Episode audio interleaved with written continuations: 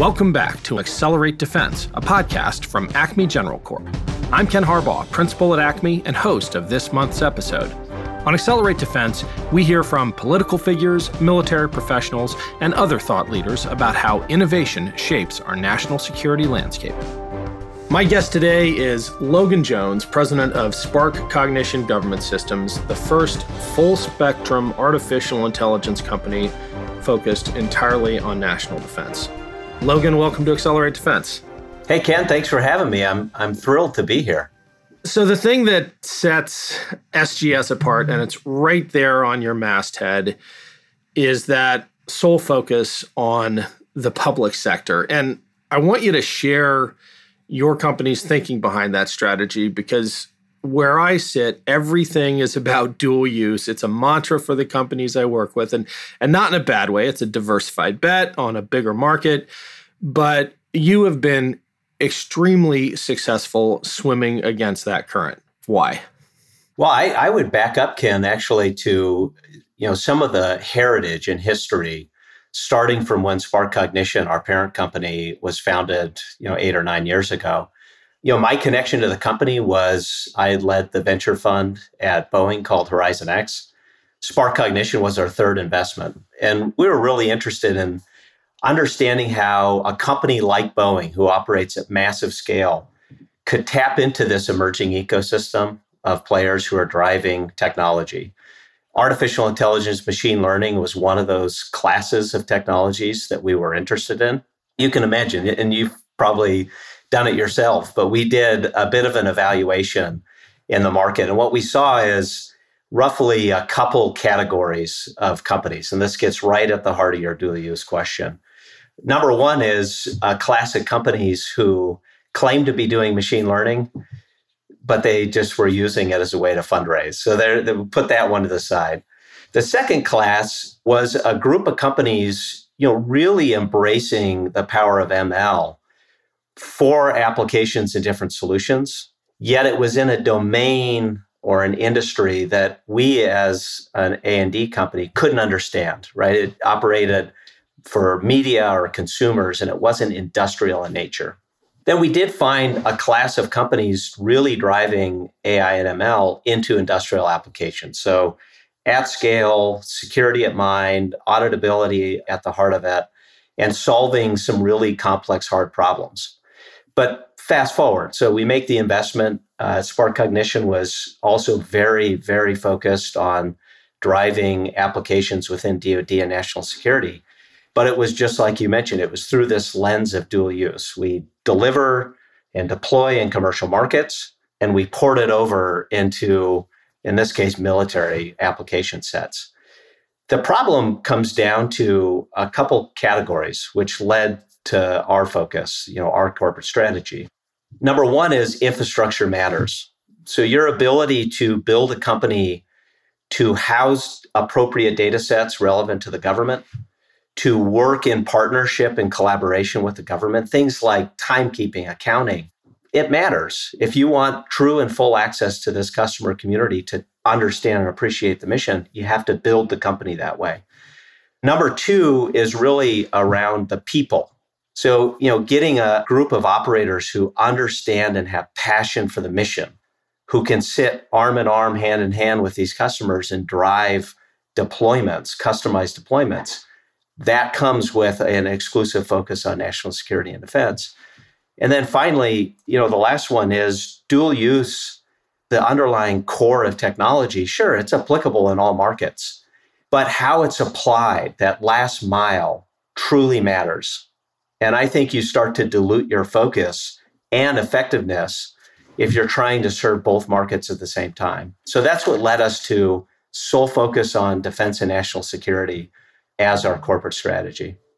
You brought up staffing, which has come up again and again in our conversations with industry leaders and experts in this field. We had a, a fantastic conversation with Chris Lynch which defied a lot of my and others' preconceptions about the difficulty of drawing talent to this ecosystem. What has your experience been drawing the best and brightest to a company that works exclusively with defense?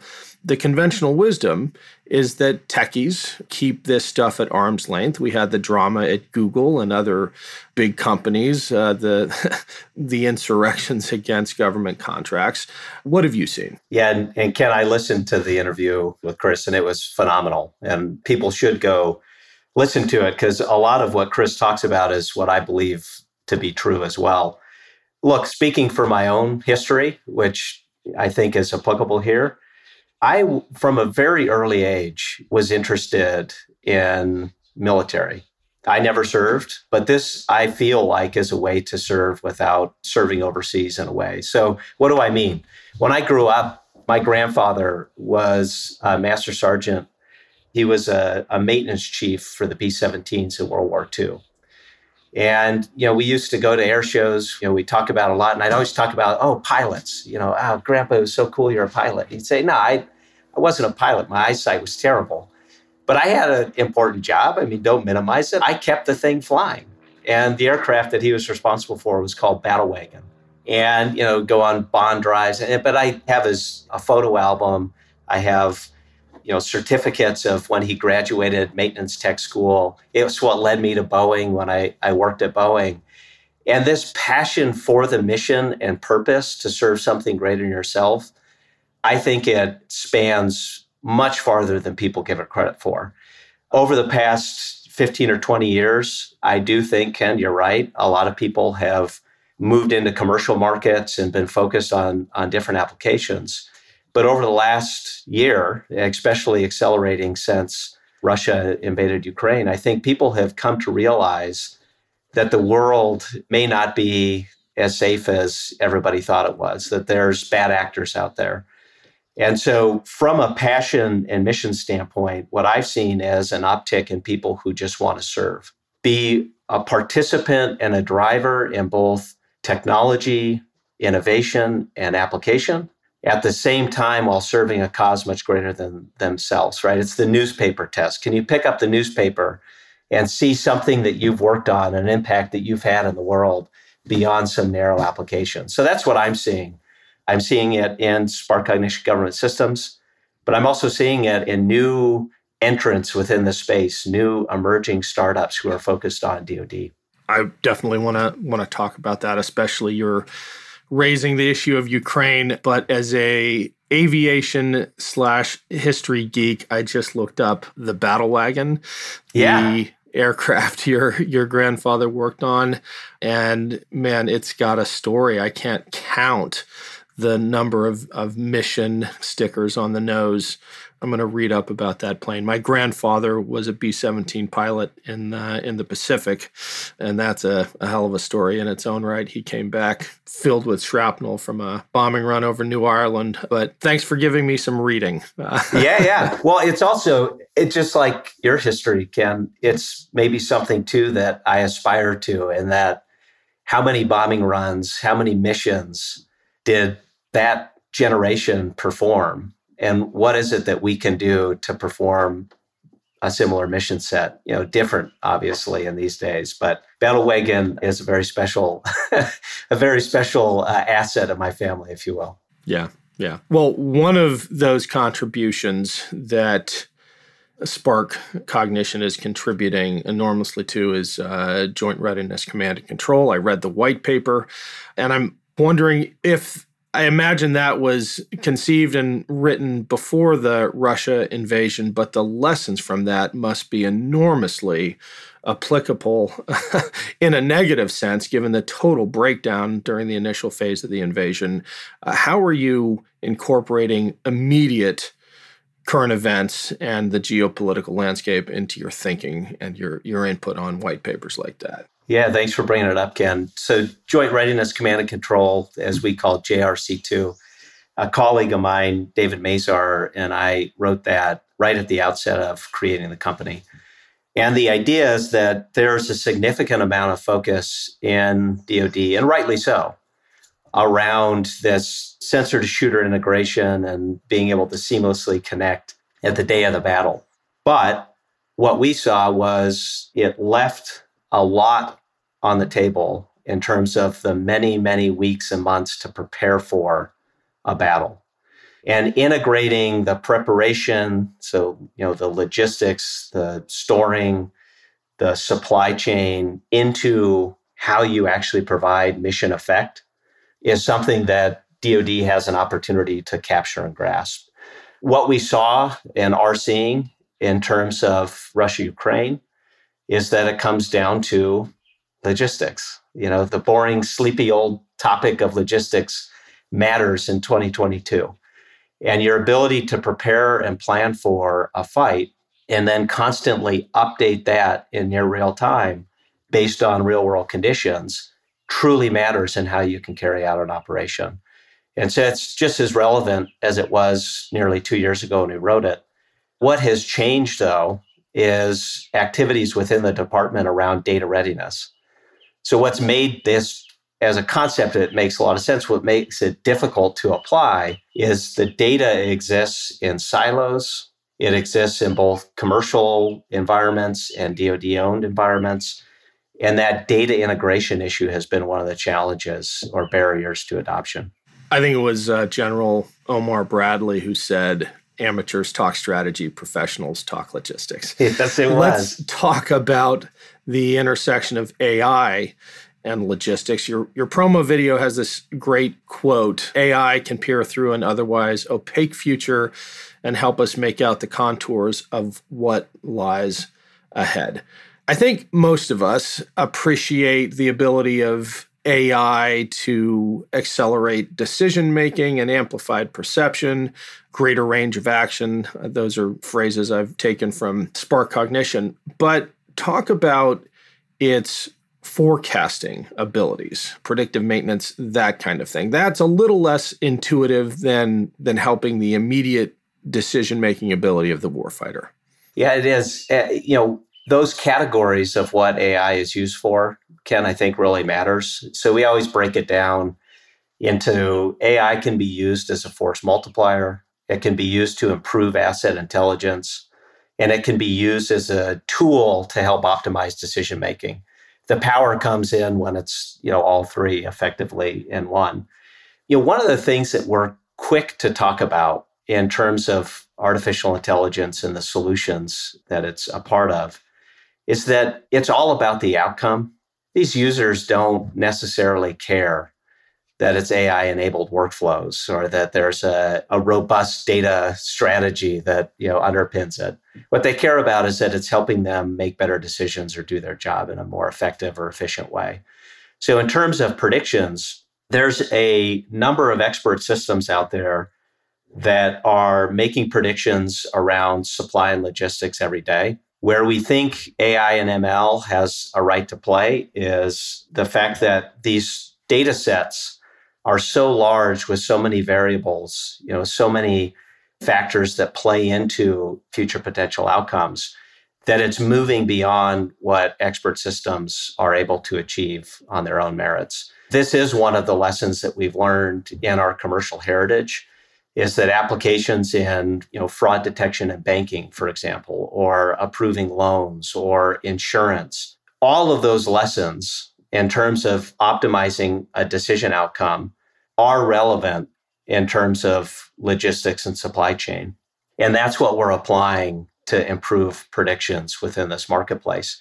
Now, what makes it very difficult is, you know, a lot of the supply data that we've seen through different government organizations and, and agencies is really spotty. It's tough. You get maybe one widget ordered one time or maybe infrequently at best. And it's really difficult to make a prediction based on that. So what we're the way that we're thinking about and applying decision making is not just leveraging that single data set around here's my historical demand now forecast what the future could look like but it's around incorporating the context that drives that demand signal so what does that mean it means where the assets are being used it means you know information and context around the operators themselves. You know, is a pilot a new pilot? Is the pilot an experienced pilot? What kind of forces are acting upon the machine itself? And on and on and on. That's how you improve the robustness of prediction. And that's where AI and ML really stands ahead of the field. You've got a couple other categories on your solutions page that I was trying to figure out, and they're they're really interesting to me. I mean, there's the typical enabling of operational insights and situational awareness. I think we all get that. But explain, capture, retain, and operationalize tribal knowledge. That's yeah. pretty novel. And upskill and augment team members through prescriptive recommendations. What are you doing there? Yeah, I'm happy to. Actually, it goes back to my grandpa in a way, right? You know, when I'd listen to his stories about maintaining an aircraft, you know, he was experienced. He was a crew chief, so he ran a number of maintainers. What does that mean? He he would have been what's called level nine. And at a level nine, when you have that level of experience, the maintenance manual, the fault isolation manual, whatever it might be, may recommend based on these criteria, here's what the problem is with an aircraft. But people like my grandpa, and there's many more nine levels out there, they'd say, you know what, I got this, the hairs on the back of my neck stand up. And I get, you know, I feel it in my bones that it's not that, it's this problem over here.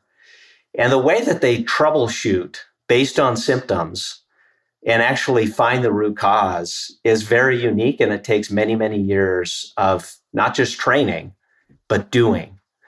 That tribal knowledge is locked up in this case in maintenance logs. So when they go in and they diagnose a problem, they run through a course of action, they write it up, and then there's you know a fix, and then you the aircraft lives, and you can see how the fix did it work or did it not. So what we do in this case is we use a class of AI called natural language processing that can cut through the idiosyncrasies of how a maintainer describes a certain event. You know, one may call a symptom a vibration, another a shudder, another may describe it as, you know, some really loud noise. And you know, it may all be the same thing. But natural language processing, you know, has a unique ability to cut through those nuances of human described events. And then it starts to correlate the way that those symptoms were described and goes back and ties it to previous examples. The fault isolation manual how do you diagnose it? The job guide how do you actually apply the fix? And then the tech pubs you know how, what's it look like in context of the broader system or environment? And it prescribes a course of action aligned with policy that the air force in this case has. So our solution is what's called digital maintenance advisor and it uses ai to help diagnose, troubleshoot, and then apply a solution to the aircraft maintenance event. That's awesome.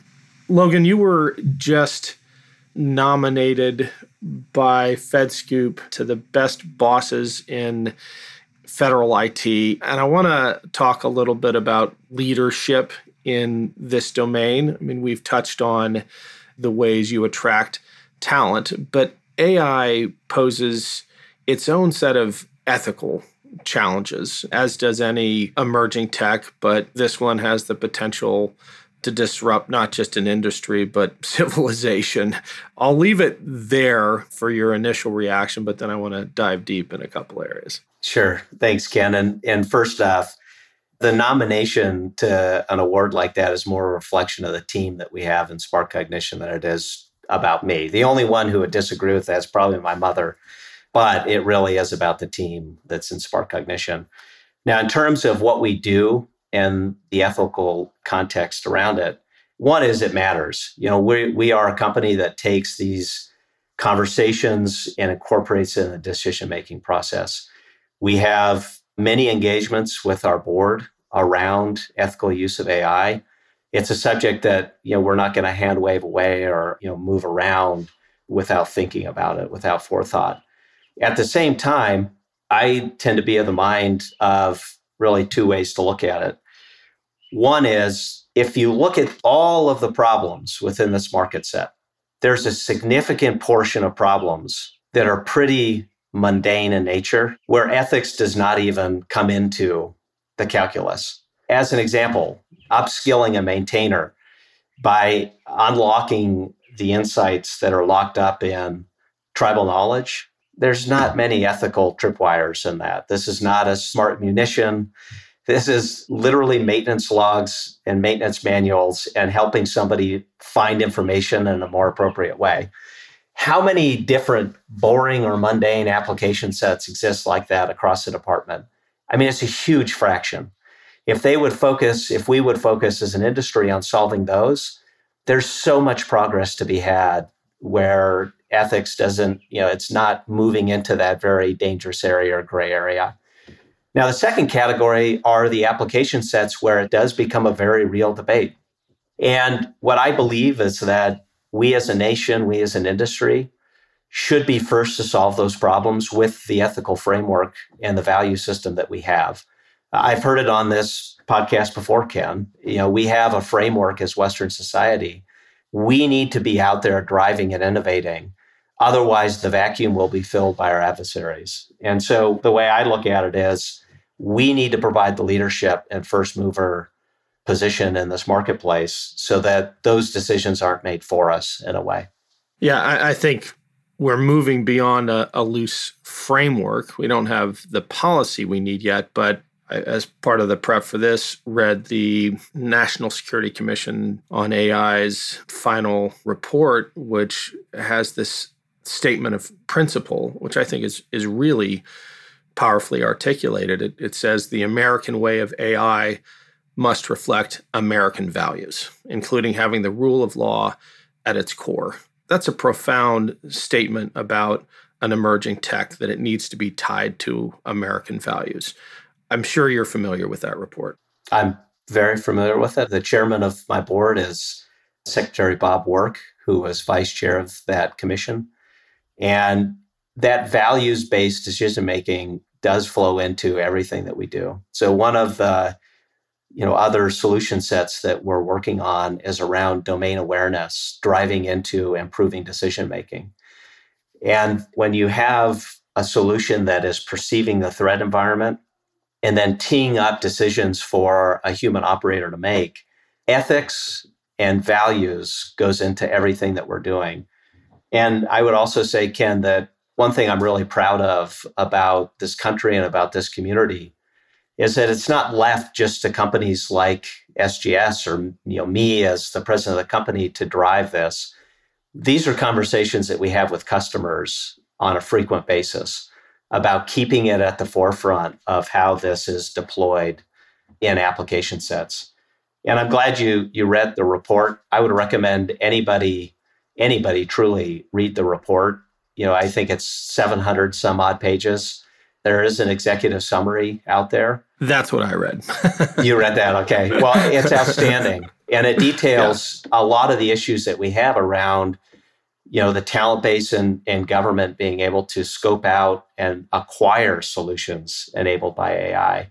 You know, it talks about STEM education, talks about our acquisition systems. It talks about, you know, how we put, you know, pools of funding in place for early stage kind of pilot programs and it talks about ethics. So I would recommend everybody read it. It's an outstanding report. It is.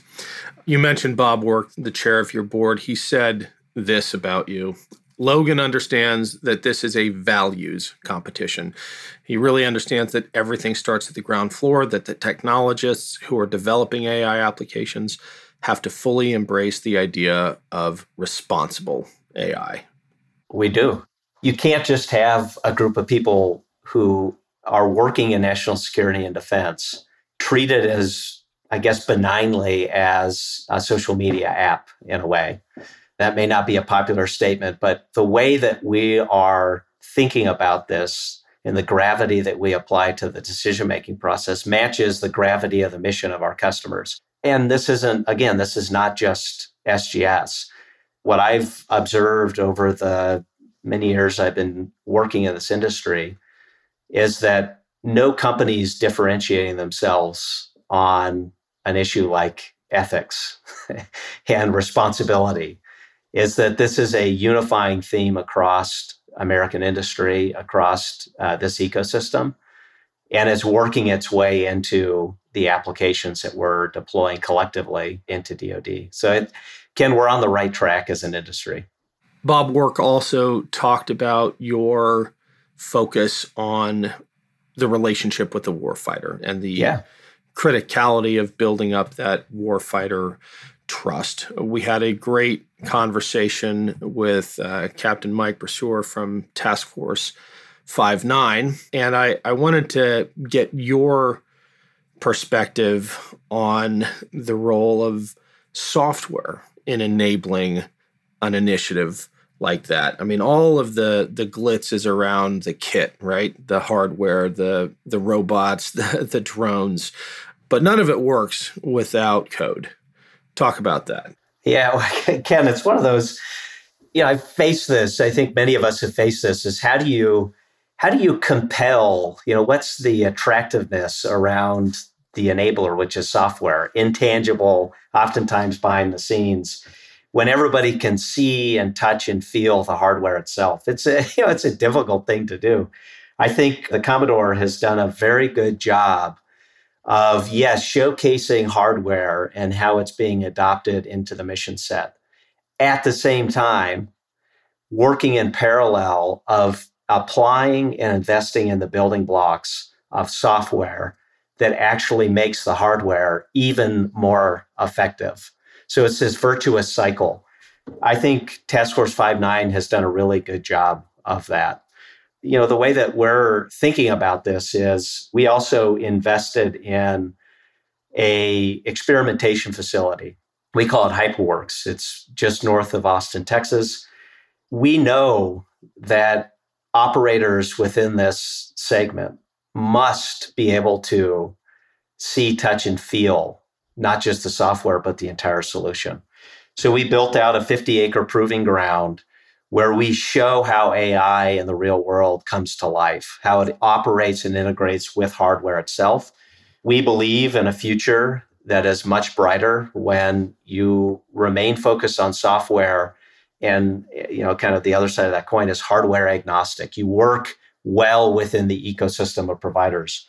So we have partners that we work with uh, through experimentation at HyperWorks, companies like Raytheon, Boeing, and others, frankly, around how AI can enable that to come to life. And Ken, you said it, it comes down to building the relationship, advancing the trust, and that trust is actually enabled by by showing how it comes to life in the real world.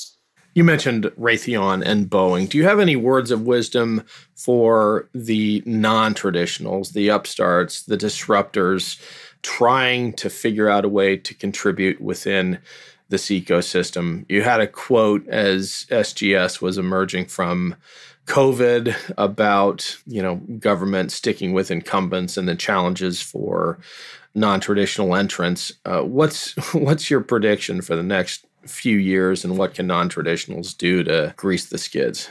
Yeah, Ken, it's a it's a great question. I mean, when I was in a traditional, uh, if you will, my job for the last four years of it was to make, in this case, it was Boeing, to help Boeing bridge to this emerging ecosystem of of new entrants, and you know leverage its resources to you know help those companies, but also uh, you know effectively help its customer base tap into it in a natural way. What I've observed, and my I guess my advice would be, it, it comes down to my belief system in a way about this marketplace, about the topic of defense and national security. I believe that this has to be an ecosystem. You know, this is not going to be a walled garden, totally vertically integrated solution that wins the day that helps to move the needle for national security.